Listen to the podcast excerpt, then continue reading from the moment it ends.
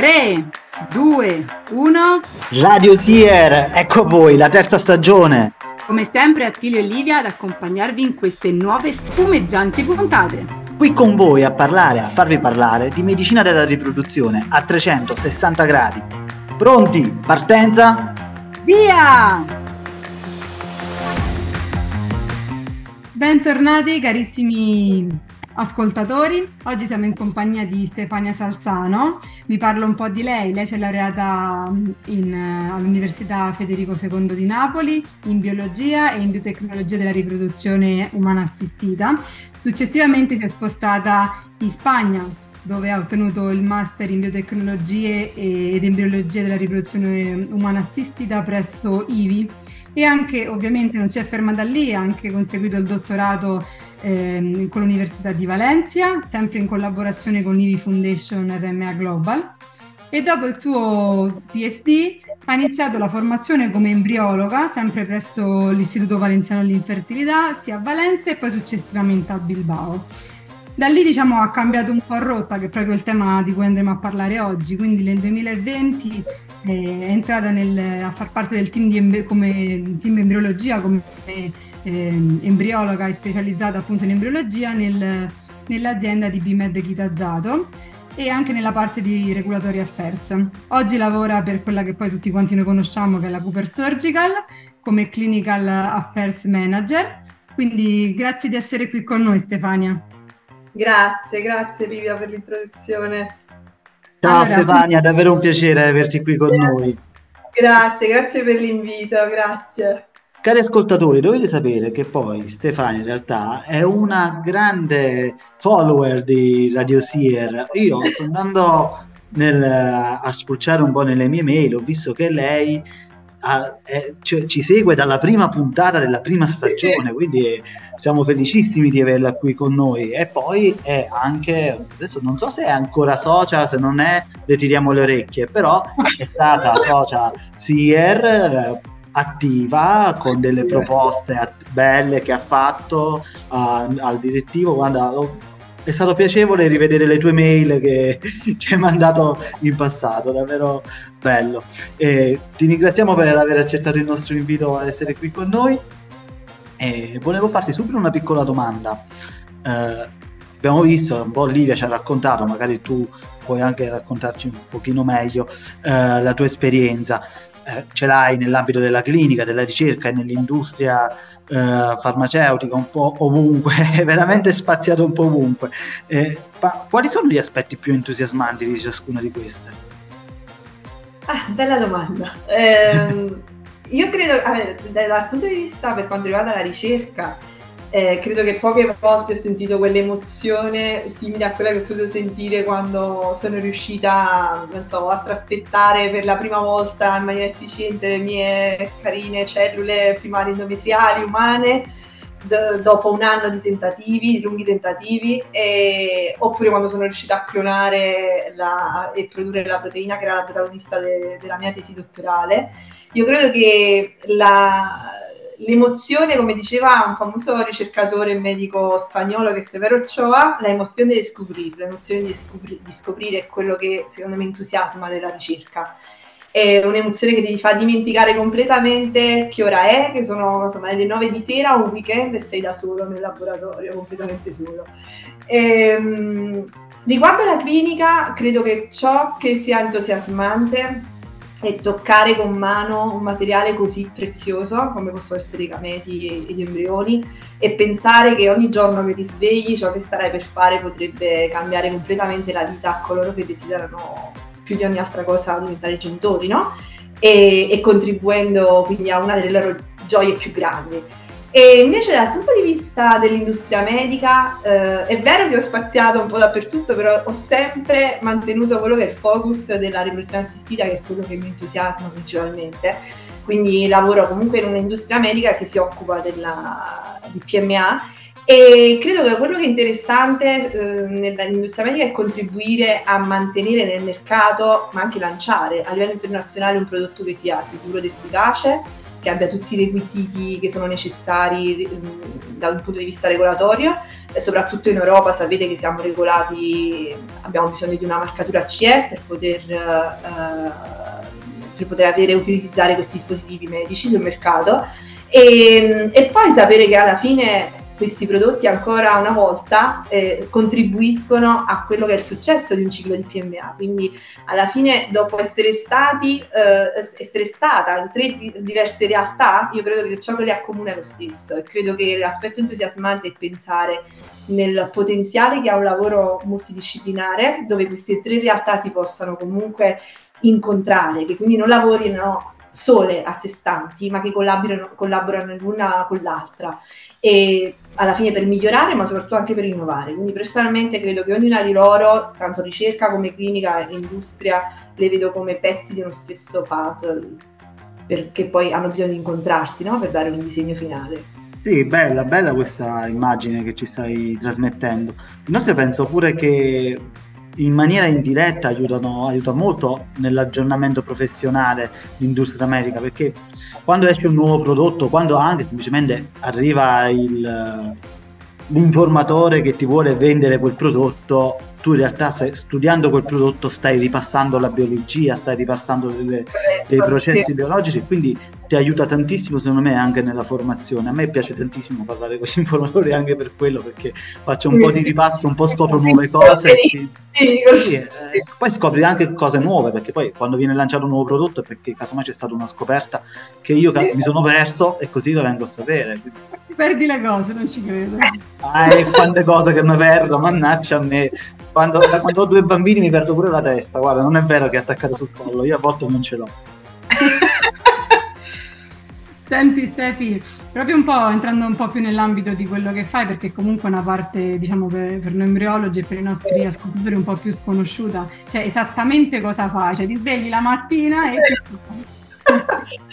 allora, eh, come dicevo, lavoro nell'ambito regolatorio di un fabbricante che tutti voi conoscete, Cooper Surgical, quindi eh, fabbrica dispositivi medici che, che, utilizzate anche voi nei laboratori di PMA. Il mio ruolo è quello di Clinical Affairs Manager, ho un team di sei persone che sono ubicate in diverse parti del mondo e, ehm, e, per voi, appunto, penso la maggior parte di voi che ehm, discor- non avete questa grande conoscenza di quello che è il mondo eh, regolatorio e in particolare clinical affairs, eh, ci occupiamo di, quelli, di tutti quegli aspetti che sono legati alla documentazione clinica di un dispositivo medico. Quindi eh, principalmente lo scopo è di dimostrare che il dispositivo eff- effettivamente fornisce il beneficio clinico nell'applicazione pratica, eh, che deve essere stato bilanciato previamente con il rischio. E, questo beneficio clinico come viene supportato? Deve essere supportato e dimostrato dalla presentazione di dati clinici ed essere confermato ed, osservato durante tutto l'intero ciclo di, vita del, del prodotto. E noi siamo basicamente responsabili delle valutazioni cliniche conosciute come Clinical Evaluation Report, che sono dei lunghissimi documenti molto elaborati e, ehm, ed è, che è un prerequisito obbligatorio per la marcatura CE ed è un documento che è vivo, cioè continuamente viene aggiornato con nuovi dati clinici che possono provenire dalla ricerca bibliografica, come ben sapete nella letteratura nei diversi database scientifici, ma ciò che anche ricerchiamo sono eventi avversi, eh, già dalla fase iniziale del, del, sviluppo di un prodotto. Quindi questo da un lato ci serve a garantire che il dispositivo, um, che per il dispositivo possono essere esclusi dei rischi noti, già noti, uh, di prodotti simili già presenti sul mercato, e dall'altro rivela chiaramente quello che è lo stato attuale della tecnologia, che noi definiamo come state of the art. Um, mi piacerebbe cogliere questa occasione per um, eh, trasmettere un'informazione che forse non tutti sono a conoscenza, soprattutto gli embriologi, che attualmente siamo in una fase molto importante per i fabbricanti, tutti i fabbricanti di dispositivi medici, che è la fase di transizione da quello che è l'antica, la previa direttiva MDD al nuovo regolamento europeo. Questo entrò in vigore già nel 2017, però eh, per via del Covid è stato interrotto eh, l'applicazione, l'applicazione è entrata in vigore nel 2021 e quindi um, basicamente tutti i fabbricanti devono avere un loro sistema di gestione di qualità che deve essere conforme al nuovo regolamento, ma anche devono aggiornare tutte quelle che sono le documentazioni tecniche di tutti quei eh, dispositivi medici già esistenti, che già avevano una marcatura CE, quindi devono riadattare tutta la documentazione tecnica ai nuovi requisiti della, del regolamento europeo. E chi, è, chi sono le entità, quali sono le entità che fanno questo assessment? Si chiamano organismi notificati.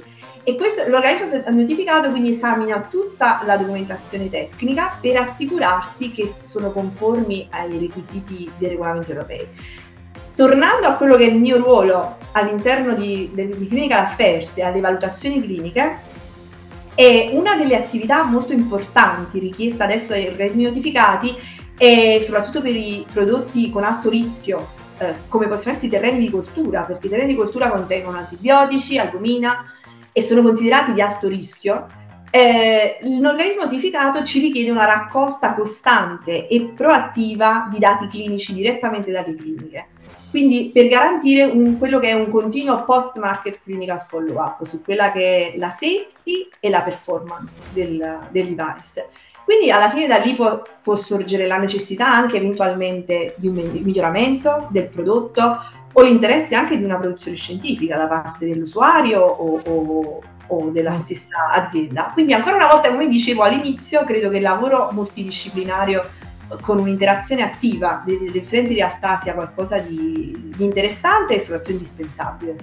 Ma il ritiro, una, diciamo, la raccolta di questi dati è possibile sì. anche poi un ritiro dello stesso prodotto dal commercio qualora il prodotto non soddisfi diciamo, l'obiettivo finale dell'azienda? Non dico so, diciamo, se crea il danno è normale che poi deve essere tolto, però dico pure se non raggiunge l'obiettivo finale dell'azienda, uno standard aziendale piuttosto. Allora, noi sempre ovviamente facciamo riferimento a quelli che sono i KPI della ESRE per, per eh, diciamo supportare quelli che dovrebbero essere no, le performance, la performance del device. Ovviamente sulla base di, un, di dati forniti solo da una singola clinica, ovviamente non arriveremmo a, a, a ritrovarci, non, ritro- non, credo che ci, ci siamo mai trovati di fronte a questa situazione, però ovviamente se dovesse essere qualcosa di comune che si ripete in differenti cliniche che la performance appunto non è ehm, raggiunta eh, confrontandola con quelli che sono i KPI in quel caso allora potremmo valutare appunto come dicevo o migliora- un miglioramento del prodotto quindi analizzare più in dettaglio la produzione e, e, quindi capire se c'è bisogno di, di effettuare qualche cambiamento. Il ritiro, il ritiro, del mercato di solito è più mh, qualcosa per qualcosa, un evento più gravo, grave, una, un evento avverso grave appunto. Epi, una domanda, tu hai parlato di questo nuovo aggiornamento rispetto al nuovo regolamento, no? Ma sì. è possibile che qualche prodotto che precedentemente diciamo era considerato valido e si poteva mandare sul, sul mercato adesso venga rivalutato e addirittura levato dal mercato?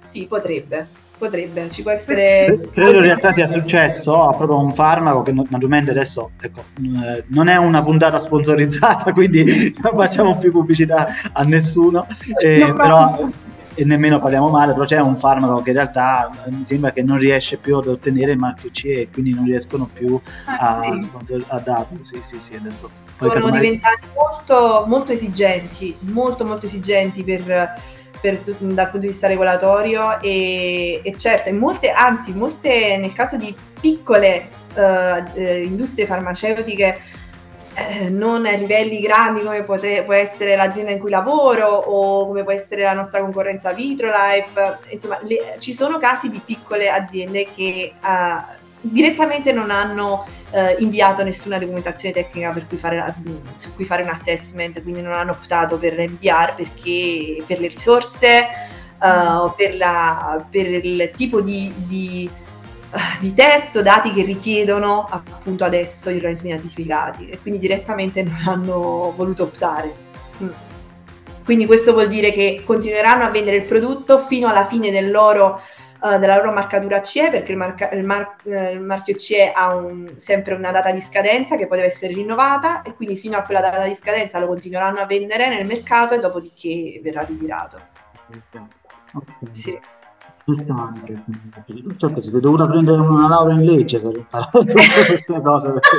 Mamma mia, io già gira già la testa a pensare a tutte quelle leggi, le postille, eccetera, eccetera.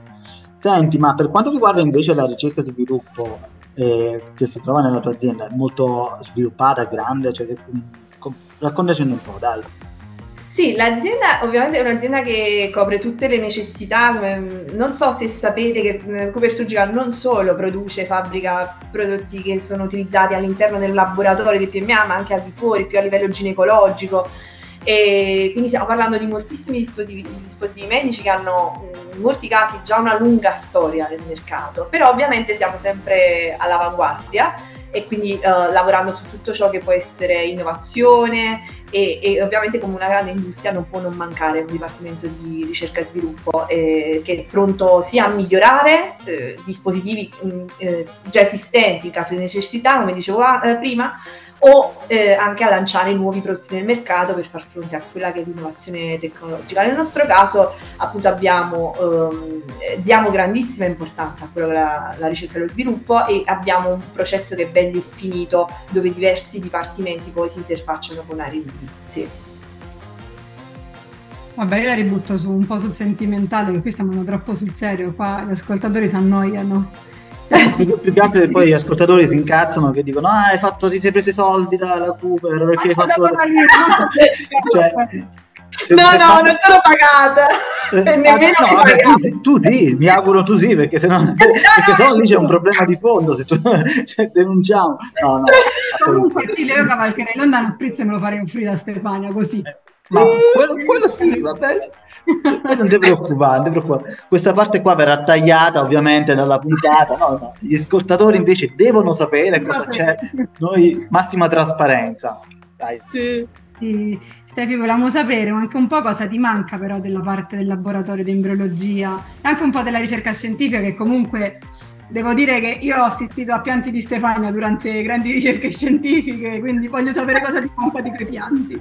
Uh, allora, inizierei dalla parte più emozionante per me che è la ricerca, perché alla fine io ce l'ho sempre dentro di me e credo che anche Livia, eh, visto che abbiamo condiviso parte della nostra carriera scientifica.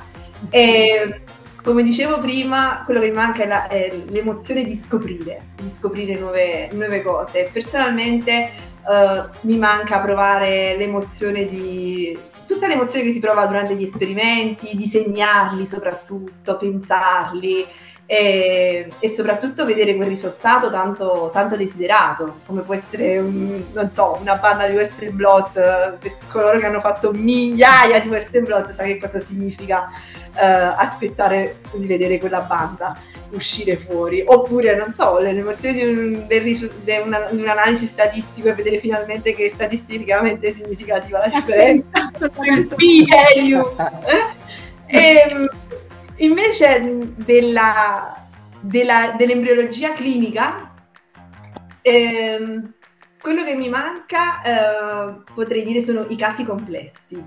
I casi complessi in cui eh, provi emozione a vedere quell'unico ovocita che è riuscito a essere fecondato, ha raggiunto lo stadio di blastocisti e perché no, dopo l'embriotransfer pure vedere quella bellissima beta positiva. Quello penso che è una cosa davvero emozionante e, e ovviamente, insomma, sento, come ho detto prima, la mancanza di toccare proprio con mano, no? di, questi campioni così preziosi. Però, se devo dire qualcosa che accomuna entrambi i lati, che ciò di cui sento man- la mancanza sono tutti i mentori che ho conosciuto, che ho, ho avuto la fortuna di, di, conoscere durante il cammino e delle persone che mi hanno insegnato tanto, hanno contribuito ad alimentare la, la mia passione e, e davvero ne faccio, ne faccio, tesoro di tutti i loro insegnamenti. E devo dire che anche se può sembrare strano nel ruolo che svolgo uh, oggigiorno, a volte eh, ricordo certi insegnamenti e li metto in pratica, che può sembrare strano, però ehm, anche un semplice, cioè il dottorato veramente è un insegnamento di vita. E il dottorato alla fine lo applichi su tutto. Eh, tutto quello che hai potuto imparare in un dottorato. Quindi... Credo che questo discorso sia qualcosa di veramente importante che valga in maniera generale. Siamo tutti purtroppo influenzati dalle persone che ci circondano nel bene e nel male. Quindi bisogna avere fortuna anche in queste cose, perché se uno ha di fianco qualcuno di propositivo, di, ma in, di, in gamba, qualcuno che... Un, qualcuno con due palle sotto forti che veramente sei spinto ad andare avanti a scoprire di più, a darti a darti veramente una spinta in più. Quindi veramente bisogna avere fortuna anche in questo, a incontrare persone positive nel proprio cammino che non sempre poi accade purtroppo. Eh, sì, hai ragione. Infatti Stefania è il mio mentor, io un po' il suo. ah vabbè, dai, anche, quelli, apprendiamo anche da quelli, da, dalle esperienze negative, ma senza alcun dubbio, e per evitare di fare tu, magari in un futuro, se dovessi essere il mentore di qualcuno, e non fare lo stesso errore. Non fare sì. del bullying. esatto, sì, è vero. Pronti, ti facciamo un'ultima domanda, poi ti lasciamo andare. Ma, okay. Mm, in riferimento un po' pensando all'embriologo, eh, mi stavo chiedendo quali sono le figure professionali che appunto un embriologo può ricoprire in un'azienda farmaceutica o di dispositivi medici? E anche se c'è richiesta, perché pure questo, perché oltre, va bene, se un embriologo lavora in un'azienda farmaceutica ci sta, ma se invece sono le aziende farmaceutiche che hanno iniziato a ricercare embriologi perché eh, diventa un'altra questione importante anche anche per i nostri soci, perché, perché no, magari qualcuno si vuole lanciare su un nuovo ambito. Sì, sì, no, ti ringrazio moltissimo per questa domanda, perché credo che sia importantissimo sapere che al di là del laboratorio esistono anche altre alternative, eh, dove per un embriologo alla fine ehm, tutte le sue skills possono essere valutate allo stesso modo e considerate importanti e utili. E ad esempio, partendo da quello che è il mio dipartimento, eh, un embriologo potrebbe ricoprire il ruolo di medical writer, eh, quindi si occupa della scrittura, stesura, eh, ricerca bibliografica, eh, eh, recollection, scusate che non riesco a volte a trovare i termini in italiano, di tutti i dati clinici, collezione di tutti i dati clinici e, ehm, per un dispositivo medico che è utilizzato nella PMA. Quindi ovviamente io eh, direi che per un embriologo potrebbe essere più semplice in un ambito regolatorio lavorare nell'ambito regolatorio di un dispositivo medico della PMA, eh, dati, dato il suo background.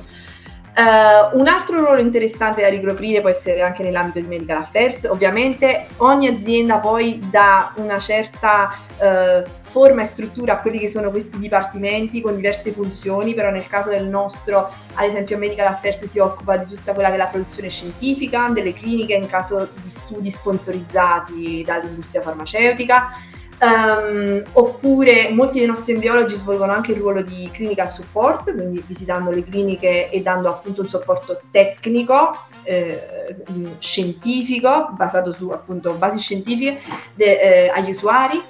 E, e, nel caso in cui dovesse avere a disposizione l'azienda anche un dipartimento di education, e per esempio che organizza workshop che sono focalizzati su diverse tecniche e procedimenti, Ovviamente in questo caso tutti questi workshop sono tenuti completamente da embriologi specializzati.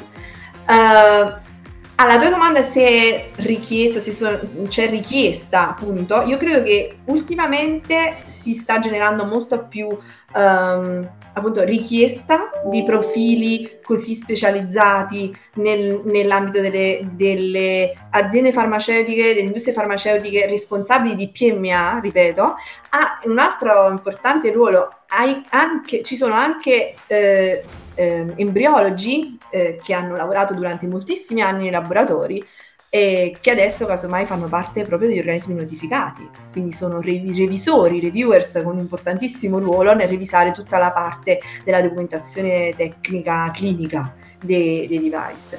Um, io mi sento di condividere un pensiero, sinceramente, che eh, durante la mia formazione e carriera non, mi era mai stata, non ero mai stata sufficientemente a conoscenza di tutte queste opportunità. Solo vedevo me stessa in un laboratorio, l'unica opzione, e ad oggi ti posso dire che vi posso dire entrambi che, che quello che faccio mi emoziona, che posso combinare tutto ciò che ho appreso mh, nelle, nelle diverse realtà, quindi tanto nella ricerca come nella clinica e niente, credo che sia davvero appagante tenere quella sensazione che, che sei nel posto dove vuoi essere, cioè dove devi essere e, e, che ciò che stai facendo continua a essere allo stesso modo importante e, e, continua ad aiutare quelli che vogliono essere, insomma, quelle persone che desiderano tanto essere genitori forse non in maniera diretta come può succedere in laboratorio, ma in maniera indiretta ancora, ancora una volta. Sì. Stefania, è stato bellissimo sentirti con tutta questa grinta e la felicità che hai nel, nel ruolo che svolgi.